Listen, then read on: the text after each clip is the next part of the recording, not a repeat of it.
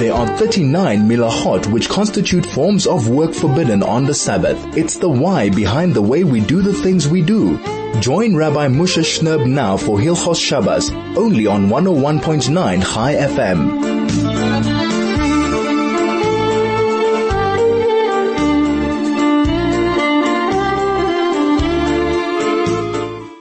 101.9 Chai FM, soul to soul, on your radio, Erev Shabbos Kodesh Parshas Noach Tov Shin Pei A very warm welcome to all of our radio family. Thank you for tuning in. Thank you for making Chai FM and particularly this program part of your Friday afternoon program. It is our honor and joy to be able to spend a few minutes with you learning some Torah, hopefully being inspired, hopefully getting ourselves ready for this beautiful, beautiful Shabbos Kodesh. At the very end of the Parsha, we read about the brother of Avram Avinu, Haran. Vayomos Horon al Penei Aterach Aviv. Haran died in the lifetime of his father in Ur Kasdim. And Rashi quotes the Medrash that interprets the word al Penei not as in the lifetime of, but as mipnei, to mean because of Terach. In other words, Terach produced idols. We know. Avraham Avinu saw the folly of idol worship and decided to do something about it. So he smashed Terach's wares. Right? Fatherly love was trumped by both economics and fidelity to the evil King Nimrod. Terach felt that his son needed to be taught a lesson. Nimrod was only too happy to comply. Avram Avinu was sentenced to be burned to death in a fiery, fiery cauldron. Haran, Avram's brother, was challenged to choose between Avram and Nimrod. Not being a man who took chances, he hedged his response, thinking to himself, if Avram emerges unscathed, then I too will enter the flames. If however Avram dies, then there's no reason that both of us should die. I will capitulate to Nimrod. Avram was sincere in his commitment and conviction, and thus he was spared. Haran's commitment was contingent on his safe passage through the flames, which was insufficient reason for being spared. While Haran's self-sacrifice was far from perfect, he did ultimately perish sanctifying HaKadosh Baruch Hu's name. We have a rule that HaKadosh Baruch Hu never shortchanges a person's reward. Anyone right, who expends effort to serve HaKadosh Baruch Hu in any way, will receive his due reward. How was Haran rewarded for his less than perfect act of self-sacrifice? The Rama MiPano writes that the neshama soul of Haran was niskalgel, was transmigrated to the body of Yeshua Kohen Gadol who is referred to as the Moitze Me'aesh, the firebrand, Smutzovesh, the firebrand saved from the fire. Yeshua survived Golas Bavel, the Babylonian exile, to return to Yerushalayim. He was a holy person, which is attested to by a survival and return to the holy city. He, together with Zerubbabel, ben Shaltiel, a group of Nevi'im in which Zechariah Hanavi was included, proceeded to rebuild the Beis Hamikdash. Rebuilding the Beis Hamikdash does not ensure that the people living in the country are spiritually committed to its spiritual demands, right? Its altered culture and, and the way of life it would, it would promote.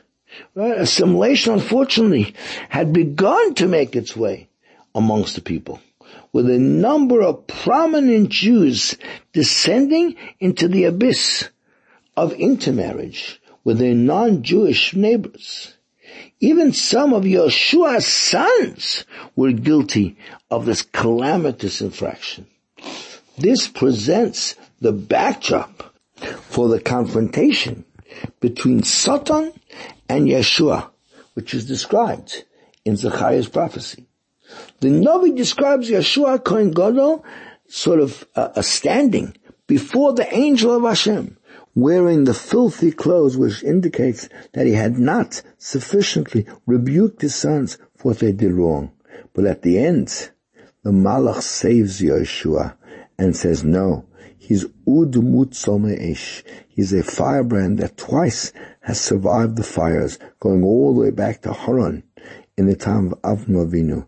And thus he was, he was, he was saved. This was the reward of Haran for his Mesiris Nefesh, that his descendant Yeshua was able to transcend all the suffering of Golis Bavel and come back to Yerushalayim and be part of the team that was rebuilding Yerushalayim. This is 101.9 Chai FM. The program is Soul to Soul and we'll be back in a moment with much, much more. This is Hilchos Shabbos with Rabbi Moshe Shnerb, only on 101.9 Chai FM. 101.9 Chai FM. Oh this is Soul to Soul. Back on your radio. Erev Shabbos Kodesh Parshas Noach Tov Shin Pei Dalet. Thank you for all those who have joined us at this at this point on a very busy era, Erev Shabbos. It's such an honor and a privilege to spend some time with you, as we always do at this time, just to give you the important details that you need for this coming Shabbos. So this is, of course, Shabbos Pashas Noach, the earliest time for lighting candles this afternoon will be at 4.57 p.m., 4.57. It's already getting later. It's something very, very doable if you can. Get the house already, get the food all heated, get ourselves all spiffy, and let's welcome in the Shabbos, especially in light of the, the situation there. It's a to try to do something extra. If we can be Makabal Shabbos a few minutes earlier than we usually do, that will be something fantastic, a big, big schuss for, for, for clients. When we show how much we love, how much we look forward to, how, how much we actually are excited about, about Shabbos, that's a wonderful, wonderful thing. If you can't make the earliest time, then the latest time for benching licht this afternoon is at 5.59. One minute before 6 o'clock is the latest time. It's getting later also, and please as always, regard that as the absolute latest time for doing any malacha, for doing any activity that one needs to do. The time after candlelighting is only literally emergency time in a situation where a person really has no choice and, and has to do things, but certainly not to rely on that period of time at at uh, at, at all. Shkia then is at 6.17, 70 minutes past 6, and that's the absolute latest time for doing anything, even an emergency. If you want, therefore, to be able to daven Ma'ariv tonight and not have to repeat the Shema to daven what's called uh, Bismana in the right time, be able to fulfill the mitzvah of, of saying Krishma, so all you have to do is wait until 6.35, 25 to 7, and that is the, uh, then you can daven Ma'ariv and Spend the evening, have a beautiful Suda together with family and friends, say some words of Torah, sing some Zemiras, uh, share, share the week's events, make it a beautiful, beautiful and convivial atmosphere for you and your family and, and your friends. Tomorrow, of course, is Shabbos Kodesh Pashas Noach.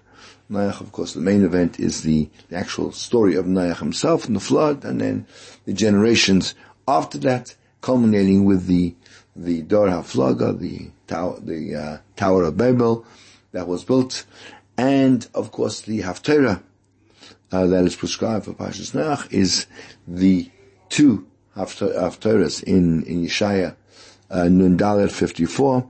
We know them well. We read them recently during the seven weeks of uh, of comfort between Tisha B'av and uh, and Rosh Hashanah. We encounter them uh, again. And uh, beyond that, it's a it's a uh, regular Shabbos. Shabbos, say, is getting a bit longer. Uh, Shabbos Kodesh ends tomorrow night at 6.48. 6.48 is the uh, termination of, of Shabbos, and we go into another amazing and, and, and beautiful, beautiful, beautiful week. So we are up to, in our discussion of the laws of, of Boirer, we're talking today about situation of, of a soup. Let's say I have a soup that's, uh, in that soup there are also pieces of, of food. Let's say they're small pieces of, uh, of vegetables or, or, or, or some pasta, etc. So you're not allowed to separate the soup from the vegetables or the, or the pasta, even though that both the soup and the vegetables or the, the, uh, the, the pasta are all edible, but we already learned in, in, in, previous in previous segments that it's forbidden to separate two types of food one one from the other. But if you're doing it as you're eating it, then of course one would be allowed to uh, to separate them, as we mentioned in in last week's uh, shiur, right? Because the the the action there of of of the separation is then considered. This is the normal sort of way of what one does when one eats, and and uh, that is that is permissible, provided, as we said, that one fulfills the following three three conditions. Number one, that you remove that which you want from that which you don't want.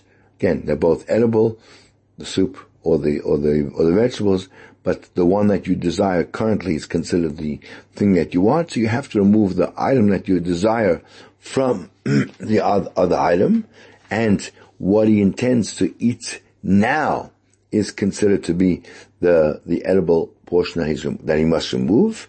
Number two, that he takes it either by hand or at least with a, a, a, a uh, spoon or, or, or fork and, and not with a, a special kind of implement that is set aside and, and generally used for that type of, of separation. And number three, we said that the taking of the edible portion should be something that you intend to consume uh, very, very uh, shortly and not something that you're going to eat uh, much, much later, later on. Therefore, let's say I'm intending right now to have a, a plate of, uh, of, of, of, soup, but I just want the, the broth. I just want the, the actual soup. I don't want the, the, uh, the vegetables. So in that situation, so now the soup is now considered, as far as you're concerned, the, the food, the edible portion, and, and the vegetables are the, uh, so to speak, undesired uh, portion. And therefore, you're allowed to sort of uh, uh, tilt the pot in, in such a way that the, the, the soup will spill, let's say, into, uh, into, into a plate or into an, another, another, another bowl, and the vegetables will stay behind, even though the, the soup is going to literally uh, uh, uh, then be separated from the mixture. You, you're now exclusively setting aside and separating the, the, the soup. There's nothing prohibited about that because I'm, I'm removing that which I want, in this case the soup, from that which I don't, I don't want. But you wouldn't be allowed to do this, let's say, with a, a, a strainer or even, let's say, something that is not necessarily uh, uh, set aside for, for straining, a strainer. Let's say, for example, a, a, a, a fork or, or a spoon. That also would be even to use those for that kind of separation. And also, let's say you wouldn't be allowed to take, let's say, the lid of uh, of uh, of the pot and and open it just that little bit, a very very narrow opening, in order that only the soup should be able to uh, uh pass through that gap and not the and not the vegetables. That would be that would be uh, forbidden to to uh, to do. But you would be allowed to let's say to take the the ladle into the soup in such a way that only the the soup will go onto the onto the onto the ladle because that again that falls into the category of that's the normal way of removing uh, food, and that's not considered then that you're straining the soup Uh, uh, via a, a, a, kind of a professional, a professional implement for so, for so, for so doing. Now, if let's say a person wants to eat, let's say he doesn't want the soup. He only wants, let's say the vegetables or only, he only wants the, the, the luxury, only wants the, the, the pasta. So then, you would not be allowed to sort of tip over the pot in order to pour out the, the, the soup from that pot. Because in this situation, now the vegetables or, or, or, the pasta is the, is the, is the desired part. The soup is, is what's undesirable. If I'm going to pour out the soup, then it's as if I'm taking the psilis, the undesired portion, from the, the edible portion, and which is, of course, something that's forbidden on, uh, on Shabbos. Even if your whole purpose in doing it is to eat the vegetables or, or the lakshan right away, it's still going to be, going to be forbidden because I'm not fulfilling all the conditions since I'm removing the psoiles from, from the food. But you would be allowed to sort of, uh, uh, take the, uh, take your ladle, put it into the, into this, into the soup, and, uh, and you can put it sort of, uh, uh, run it along the interior wall of, of the kli in such a way that what's going to come into the ladle is only the, the vegetables and the uh, and, and and the lakshan, but not not the soup, because you're not doing it in the normal way of of separating with a, a vessel, but you're doing it as you would take food from a pot uh, uh, normally. But once you finish sort of bringing up the the uh, the ladle uh, from from the from the soup, so then you cannot then pour from the ladle the soup, the leftover soup back into the, into the, uh, in, into the pot. Because that would, uh, again, be, be, uh, be, uh, an act of removing the unedible or the undesirable from, from, from the desirable. We're going to come back in a moment with a few last comments. This is 11.9 Chai FM. The program is Soul to Soul, and this is the greatest Jewish radio station in all of Africa. This is Hilchos Shabbos with Rabbi Moshe Shnerb, only on 101.9 Chai FM. This is Soul to Soul on your radio, Erev Shabbos Kodesh, Parshas Noach. We are talking about the unbelievable factor that Noach the great tzaddik Noach did not daven to try, to try to beseech and beg HaKadosh Baruch Hu to try to save his generation. And we've just offered a, uh, perhaps a novel explanation that Noach himself was went through the tremendous, tremendous test of watching his entire generation prosper and grow and have children at the age of 100 and he had to wait until he was 500 years old before he had children. And he had davened and poured out his heart and never been answered. And therefore he, he became despondent and lost faith in the power of tefillah and therefore lost faith in his ability to be able to affect any change in the decree of, of HaKadosh Baruch Hu. But the truth is, if we think about it, the, the, the reason and Chazal tell us this. There was a reason why Noach had to wait so long, so many years until he had, he had children. And that was actually, as, as Rashi brings down, it was completely and totally for his own benefit in order that God forbid his own children should not die in the flood. As in fact the Medrash Achatov uh, uh, explains that at that time, in, in, in terms of being responsible and being have to, having to bear punishment in in um, you know meted out by Hakadosh Baruch Hu, the rule was that uh, until a person was a hundred years old, the Bezdin Shamala, Hakadosh Baruch Hu's Bezdin would not punish him. Nowadays, that's been reduced to 20 years old. Our whole lifespan has been, uh, but in those days, you became an adult, i.e. someone responsible for your own actions in the eyes of heaven at the age of, of a hundred. Less than a hundred years old, So in Shemayim they would not punish you for any things you did wrong. And since the sons of Noach were all born at Noach's elderly age of over 500 years old, so therefore at the time of the Mabul, none of them had reached the age of 100. None of them had reached the age where they could possibly have been punished if, God forbid, they had been sort of following the trends of the generation of the of Mabul and not the, the trend of the father. They, God forbid, become evil people. Since they were not yet 100, they still could have been saved because they hadn't reached the age of, of divine, of divine punishment. Therefore they wouldn't have been punished.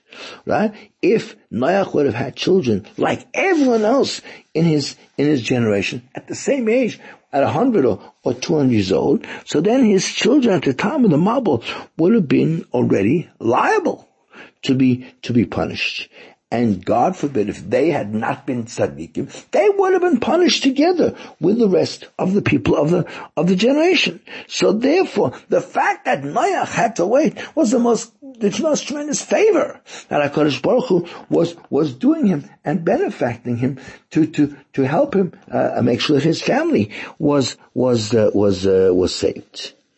Well, we know that, uh, Rachel, Rachel Imenu, at the time when her oldest son, Yosef was born, so she called his name Yosef. She called his name Yosef. Why? Why does she dafka choose the name Yosef? So she says, Yosef Hashem li ben acher. Right? HaKadosh Baruch Hu should add on, Yosef to add on to me another son. I know that there's still two more tribes left. Let me be the one that's going to have the other tribe. But HaKadosh Baruch Hu seemingly didn't hurt, didn't hear her, her tefillah. And Binyamin, we know, was born only many years later, at least, at least eight years uh, uh, uh, later, uh, uh, uh, Binyamin was, was born. And sort of in looking into our eyes, it would seem that HaKadosh Baruch Hu was cruel to her in not answering her, her request. She was begging, she saw her sister have all these children. She wanted the children. She finally had one child. And all she did was beg HaKadosh Baruch Hu for one more. And it seems like HaKadosh Baruch Hu, certainly in the short term, turned her down. However, the Targum brings down in, in Megillus, Megillus Esther, that HaKadosh Baruch Hu wanted to wait why?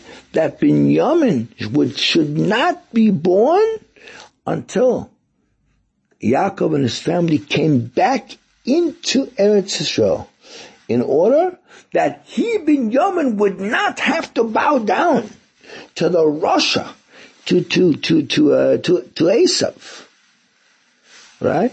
Because, and then uh, uh, uh, if since he was one that never bowed down to Esav, he would then be worthy that the Beis Hamikdash should be built in his in his portion because he was the only one of the 12 tribes that didn't bow down to Esav of Rasha. So again, that weight was deliberate. That weight was completely, completely thought out by HaKadosh Baruch Hu and completely beneficial for, for, for, uh, Rachel and not, not to her detriment. Right? So too we see also by, by Yitzchak Avinu. Right? For 20 years, 20 years he was stood next to his wife Rivka and they were davening for, as for a son and begging and pleading to to the Olam that they should have children. And only 20 years later was Yitzchak Zeiche that he would have a son. What, kind of midas sadin, what kind of suffering is that to make a couple have to wait so long? But again, all of it is completely, totally, and absolutely the chesed and rachamim, the kindness and the compassion of, of HaKadosh Baruch Hu. Why? Because since HaKadosh Baruch Hu began counting the 400 years of the enslavement in Mitzrayim from the birth of Yitzchak Avinu, because Avram, uh, Kodesh Baruch had promised Avram Avinu that the, your sons are going to be slaves in a foreign land, Arba Meosana, 400 years.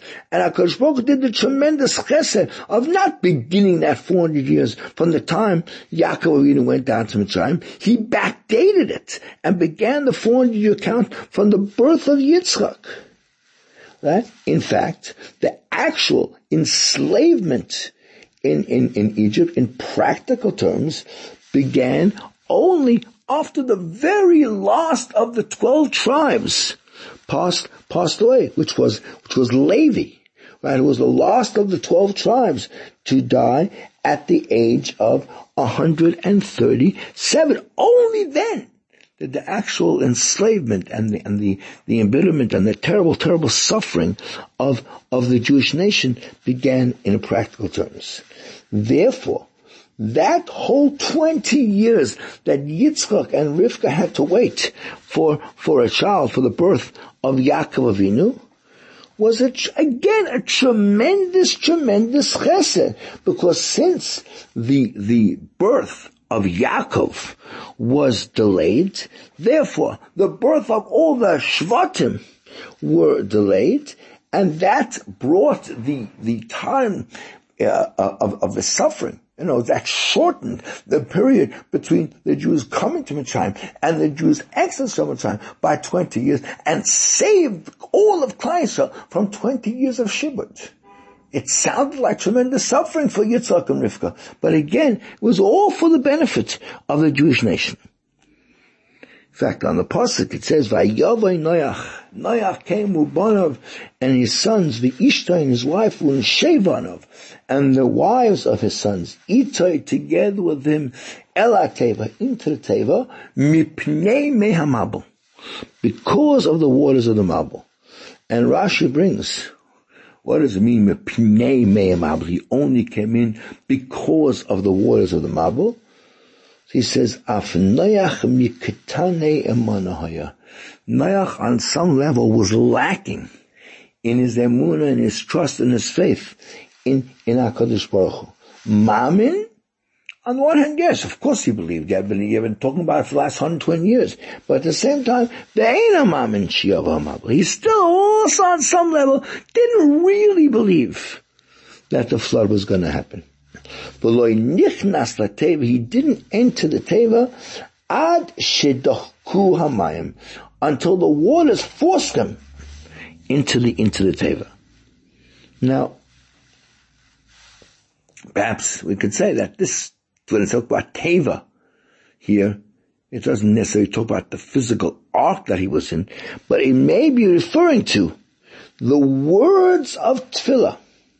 In other words, the lack that Noach had was that he didn't believe in the kayach of a tefillah. He only went in because he didn't believe that his words would have the power to affect anything. And therefore, he was mechusra emuna, because of his lack of emuna in the power of tefillah.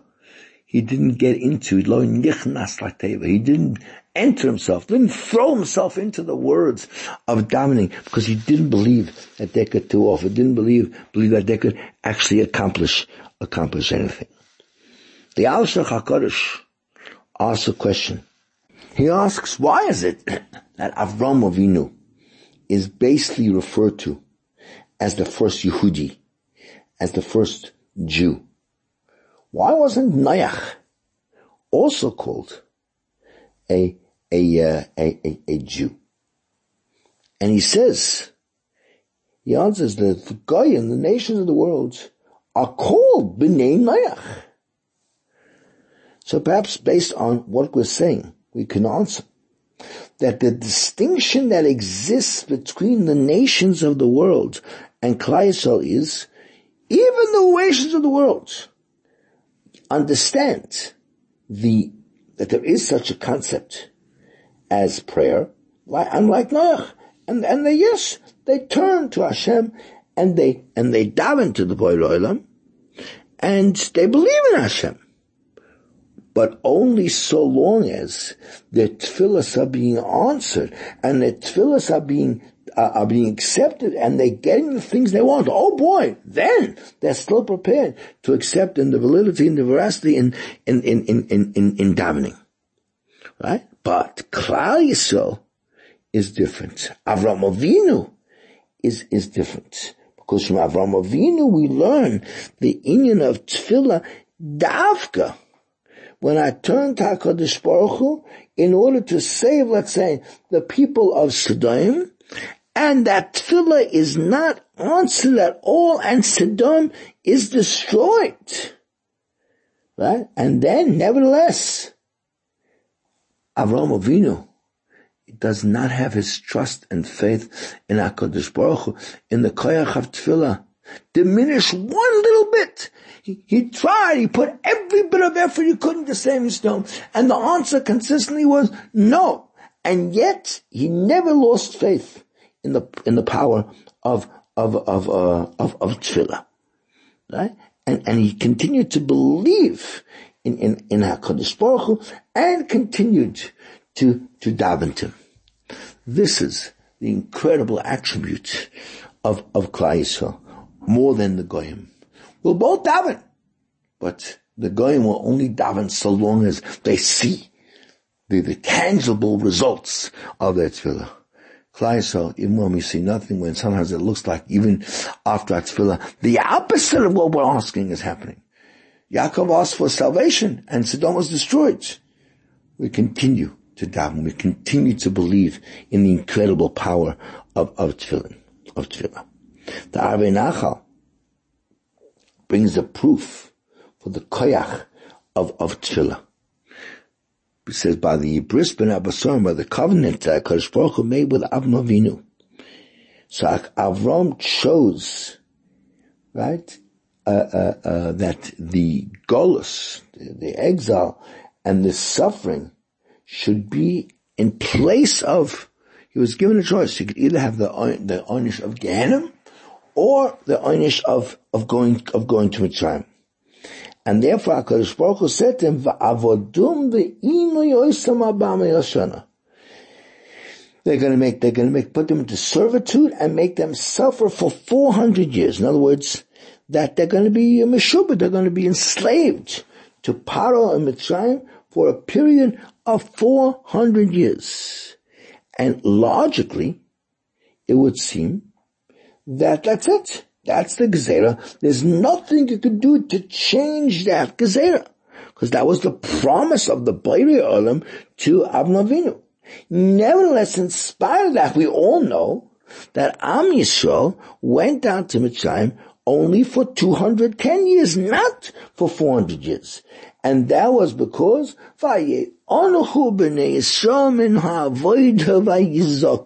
because they sighed from their work and they cried out to HaKadosh Baruch Hu. They davened HaKadosh Baruch Hu and they begged HaKadosh Baruch Hu and they asked HaKadosh Baruch Hu. And they were able to change the, the, the, duration of this terrible, terrible Gezerah. And the Arvei adds a, a concept Hu rotzon mitchila. That in fact was the will of HaKadosh Baruch Hu at the time when he made the original gezerah. Shal yedei hatzaka yishtana dinoi. That through Klal Yisrael davening, the decree, the decree would be, would be changed. And that's what we say every single morning in our davening. The pasuk we say, Anoichi Hashem lakecha. I am Hashem your God. Hama'alcho me'eretz Mitzrayim. Who brought you up from the land of Mitzrayim. Harachev picha. Literally open up your mouth wide and I'm going to fill it. In other words, in the same way as I took you out from the land of Mitzrayim before the time that you should even have gone, through the koyach of your tefillah, so too, open your mouth, daven, ask for anything and everything that you want, beg for whatever you want, because you're going to get whatever it is that you ask for. HaKadosh Baruch Hu is going to grant your request. Therefore, we see by Yitzias Mitzrayim, it clarified for us the incredible power of, of tefillah. And even if there was originally a decree of 400 years, that can be changed through the koyach of tefillah. Yitzias Mitzrayim was done, we know, through Moshe Rabbeinu, who we just said before was a, a gilgul, was a continuation of the work of, of Noach. Because Noach's lack was that he didn't believe that Tefillah had the power to change a decree. But now that Noach came back as, as, as Moshe Rabbeinu, he revealed to us that the koyach of Tefillah is, is so powerful that it can even change a decree from HaKadosh Baruch Hu, even take a 400 year decree and, and, and minimize it. The Medrash Tanchuma brings in this week's Parsha, it says, Vayishoyer ach noyach. What's ach? Miloshan anocha. Noach sighed, because he says one time, right, Noach came late to bring the food to the, to the lion, and the lion smacked Noach. And, and, uh, he limped, and he became a Balmum. And therefore when they went, when they went out of the, of the teva, Shem, his son, uh, uh, had to, he had to bring the korbanos and not Noach because a kohen who's a balmum, a kohen who has a physical blemish or impediment, is not allowed to serve, and therefore Noach himself could not bring the korbanos. What's what's the implications? Perhaps you can explain. It, it's brought the Chovos Halevavos brings down in in Shara Avodas Hashem brings a Maisa with one of the Hasidim who was traveling in the desert, and he found there a person who's a Yerushalayim who was sleeping there by himself. And when you asked him, how could this be? How can you sleep in this dangerous place by yourself? Aren't you, aren't you afraid from lions and things? And the chassid answered him, says, I fear one thing and one thing only. I fear HaKadosh Baruch Hu. I don't fear any other subject of his. And maybe that's why at the end Noach had to send out the Yonah, the dove, because the dove came back and, and said, the aleh zayis with the olive leaf, and said, rather my food should be bitter, but given to me directly by HaKadosh Baruch one olive leaf, and sweet, and given to me by people. That was the ultimate tikkun. That taught Noach the lesson that all we have to do is completely and totally rely on HaKadosh Baruch Hu, and HaKadosh Baruch Hu will and will continue to take care and see to and worry about every last detail of, of our, of our lives. Koyach of tefillah can and does work. This is 101.9 Chai FM. The program is Soul to Soul. We'll be back in a moment with our Hilchas Shabbos slot. This is Hilchos Shabbos with Rabbi Moshe Shnerb, only on 101.9 Chai FM. 101.9 Chai FM. This is Soul to Soul on your radio. Erev Shabbos Kodesh. Pashas Noach. Tov Shin Pei Dalet. As we prepare for another amazing, amazing Shabbos. Baruch Hashem. Abba Aleinu. It's been a full, full week since, since Yantav was over. We've had a chance to sort of get back into things and now we're into the swing of trying each week, Bez Hashem, to learn something from the Pasha to get a chizuk, to, to look at the characters and, and, and the meisim that are brought in, in our beautiful, beautiful Pasha and see if we can get something that we can take home, that we can bring to the Shabbos table, that we can share with our friends and family over the course of the, of, of the Shabbos. So there is a, a Zohar Kodesh that's brought in our Parsha, and Parshas uh, Noach, brings over there that in spite of the fact that Noach was considered a tremendous, tremendous tzaddik. Noach, Ish, Tomim, Hoya was a perfect person in his generations. In spite of this tzidkus, there was a certain claim against him in Shemayim. There was a certain accusation, a certain uh, imperfection in his character. Why did he not daven to HaKadosh Baruch Hu on behalf of the people in his generation? That HaKadosh Baruch Hu should save them and deliver them and not destroy an entire generation. We find much later than Moshe Rabbeinu. Moshe Rabbeinu davened on behalf of the entire Jewish nation. When was that? After the sin of the golden calf, after the sin of, of the Egel, in Pash Kasisa, Perek Lamed Beis, Pasuk Lamed it says, the Ata, and Moshe Rabbeinu says that Kodesh Baruch Hu, and now, im tisochat if you're prepared to forgive their sin, good, great. If you're not going to forgive them, then then rather erase me, eradicate me from the Sefer Torah that you've, that you've written. And, and, and in fact, the Pasuk says that this is why the, the Navi in the Haftarah, we're going to read the Shabbos, calls the Mabul Noach smabel, ki me Noach zoisli. This is considered to be the mabel of of Noach. Asher nishpate me avor me oid al And I swore that I'll never bring another mabel of Noach onto the onto the uh, onto onto the earth. So the whole mabel is called Kilu Noach's mabel because seemingly there was this lax desire that he did not daven for the people in the generation didn't make a greater effort to try to save them from their imminent, imminent destruction. And the, the Chasam Sofer brings down on this. It says, Chasam Sofer says, according to the little bit of knowledge that I have, the, this is the Chasam Sofer speaking, it says, there, there are many, many, many ways that HaKadosh Baruch Hu could have saved and delivered Noach and his family from not being killed by the by the uh, by, by the Mabul. So why was it that Hakadosh Baruch Hu chose that basically Noach and his whole family had to be virtually incarcerated? They were locked up in a jail in, in a teva for an entire year. Why was why was that the method that Hakadosh Baruch Hu chose as the sole way that he was going to be able to save Noach and his family from the Mabul. So says the, the, the Chasam Sofer, it seems to me that Noach and his sons and everything that belonged to him really were deserving of a terrible, terrible punishment.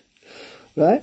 And, and, and they, they sort of were put under house arrest. They were, they were locked up in, in, in jail in, in a teva, and, and, and they suffered tremendously. Without a question, they must have suffered. And their, their, their punishment lasted for an entire year. And after that, then they were allowed to go out. And not before. They had to be in this situation for a full year. And based on what we're saying, we could perhaps a- explain that the punishment for Noach and his family to be locked up in a teva for an entire year was in order to atone for this fact that they did, in fact did not daven for the members of the of their generation. Now, based on on this on the Zohar, then come the, the other Sfarim. Comes the Arizal in, in, in Likutei Torah. And he says that we know that Moshe Rabbeinu was, was, was a gilgul of, of, uh, of, of Noach and, and, and, and was a, a, a tikkun. His job was to, to fix up and repair that which Noach did not do. Noach did not daven for the people in his generation, and therefore it was incumbent for Moshe Rabbeinu to come along and daven for Klal Yisrael by the chait of the Egel. And Moshe Rabbeinu on the contrary was Moise Nefesh. He, he was prepared to give up his life to save to save Kaisel, as in fact it says, if you're not going to forgive them, rather eradicate me. Rather than destroying the Kaisel, eradicate me. He was prepared to literally give his own life to save, to save Kaisel. In fact, the Arizal explains that when Moshe said the words which means erase me, the letters mem, ches, nun, yud, are the same letters as the two words Mei Noach, the waters of Noach, to allude to us. That the fact that Moshe Rabbeinu was literally Moshe Nefesh, who was Moshe was prepared to give his life to save Klai by saying, Mechenina, eradicate me, was in order to repair and fix up Noach, who, and who, which the Mabul is called, his name, the Mabul is called Mei Noach, the waters of, of, of Noach, because he did not daven for, for the members of his church. So Moshe Rabbeinu's Mechenina is a tikkun and, and, and, and a sort of a, a, a fix up, a, a repair of the damage done by Noach when he refused to daven for the people in his, in his, uh, in his generation. And of course, what we really need to try to understand is why was it, in fact, that Noach did not daven for his generation? Noach was certainly aware what was going on. For 120 years, he lived amongst them. He was building the Teva. Day in, day out, he was building and people were coming and questioning him and, and he was explaining what was going on and why it was going to happen and what was going to happen. So he was totally aware. Why did he not daven for, for them? And perhaps we can begin to develop a, an approach as, as, as follows. The Pasuk says, Vayihi Noach ben Chomesh Meyoshana. Noach reached already the ripe old age of 500 years old, and only then, Vayoyled Noach es Shem Eskom Es Yofes. Only when, uh, when, when Adam, when, when Noach was already 500 years old, did he begin to have children, and then he had his three, his three sons, Shem, Ham, and, and, and Yefes. And the Medrash says about that, Amar Rav Yudin. Rav Yudin says, Rashi quotes it, what's the reason? That all if you look through the Chumash, uh, the Chumash chronicles the ten generations from Noach till Adam, and if you look at all those generations, they all gave birth when they were 100 years old, maybe some of them were 200 years old when they gave birth. And Noach remained barren. Noach was only allowed to have children when he was 500 years old. Can you imagine the suffering of that? Watching all his contemporaries having children and he, and he didn't? That was what the Medrash, the Medrash uh, uh, says. Right? And, and Noach was placed in this incredibly, incredible, difficult test situation for five on years, so many years. He was davening to HaKadosh Baruch Hu, please HaKadosh Baruch Hu, let me have, have children. and for all that time he davened, and he was never answered. He had to wait so long. How excruciatingly painful it must have been for Noach and his wife. Waiting, waiting for children, davening for children, and not being answered. Everyone else in his generation all the Rishoyim, they were Zoichet to have children already when they were a hundred years old, and they were already busy kissing and embracing and, and bringing up their, their children. Right? Seeing sons and, and, and daughters and grandchildren and great-grandchildren, whole mishpachas. And yet he, the tzaddik, who was davening and doing the Ratzon of HaKadosh Baruch Hu, his tefillah was not answered. And he alone was the only one not zeiche to have children. Only after 500 years was he finally zeiche to have children. This is perhaps, the Mechazal say this, what may have caused Noach not to believe in the power of, of, of tefillah. And therefore when HaKadosh Baruch Hu said to him that I'm, I'm prepared now to enforce a decree of destruction on the entire generation, he, he, he didn't believe that he had the power through his tefillah to change the Gezerah, and therefore he made no attempt even to, to try to overcome and cancel HaKadosh Baruch Hu's HaKadosh Baruch Hu. We're going to come back with a lot more about this in a moment. This is 101.9 Chai and the program is Soul to Soul. Please stay with us. This is Hilchos Shabbos with Rabbi Moshe Shnerb, only on 101.9 Chai FM. This is Soul to Soul, back on your radio, Erev Shabbos Kodesh Pashas, Nayach Tov Shin Pei Dalet. As we get to the end of our show, just a few more moments, maybe a couple more halachas we can share together before we have to run off and do our last minute uh, preparation. So we're talking about the separation of wanted and unwanted items, particularly in a, in a soup. So we say when, when the vegetables, and let's say the, the lokshen, are, are, are sort of, they've sunk already to the bottom of, of, of the pot and the soup is, is, is on top. The soup is actually quite, uh, quite, quite clear because everything else has, has, has sunk to the bottom. So then the soup which is on top is no longer considered mixed together with the, the vegetables and the, and the, uh, and the lokshen.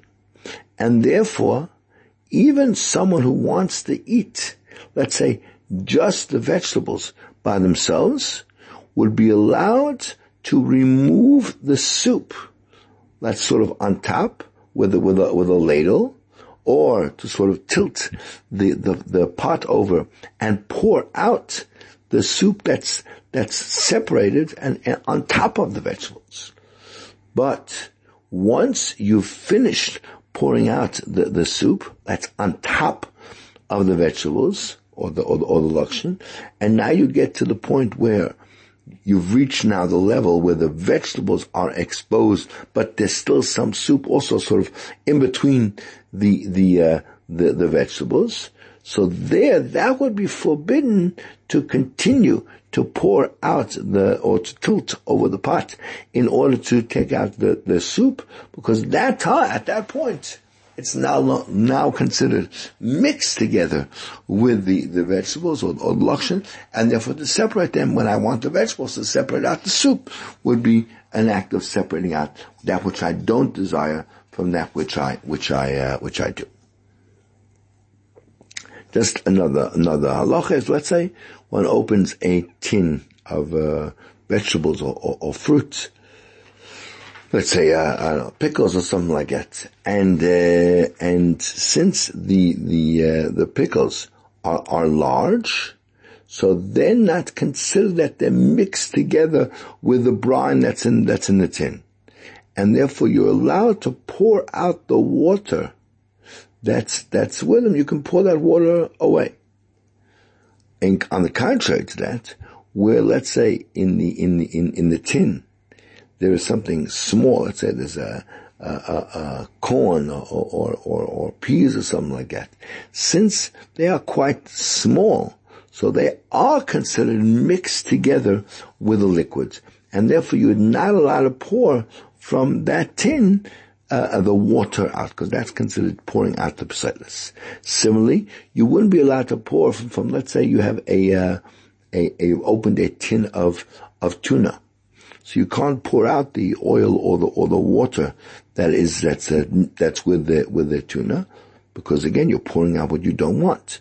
If you want to sort of serve, uh, uh the tuna without the, the, uh, the oil, so then you could use, let's say, a, a, a spoon and take out the tuna from the tin and leave the, in, in the, in the tin the, the, the, the, uh, oil and just place the tuna in a different, in a different, uh, uh, uh, place. Because in that way, you're actually taking that which you want, the edible food for you from the undesired food and, and in order to eat it right away and, and, using just a normal implement, uh, a knife, and therefore that will be completely permitted to, to do on, on Shabbos.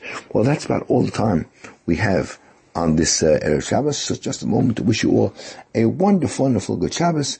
Time of Menucha, Kedusha, time of beautiful bonding. Maybe a Shabbos where we hear good news and, and we're inspired to do more in, in our Avodah Hashem. And to each and every one of our beautiful radio family, we wish a good Shabbos.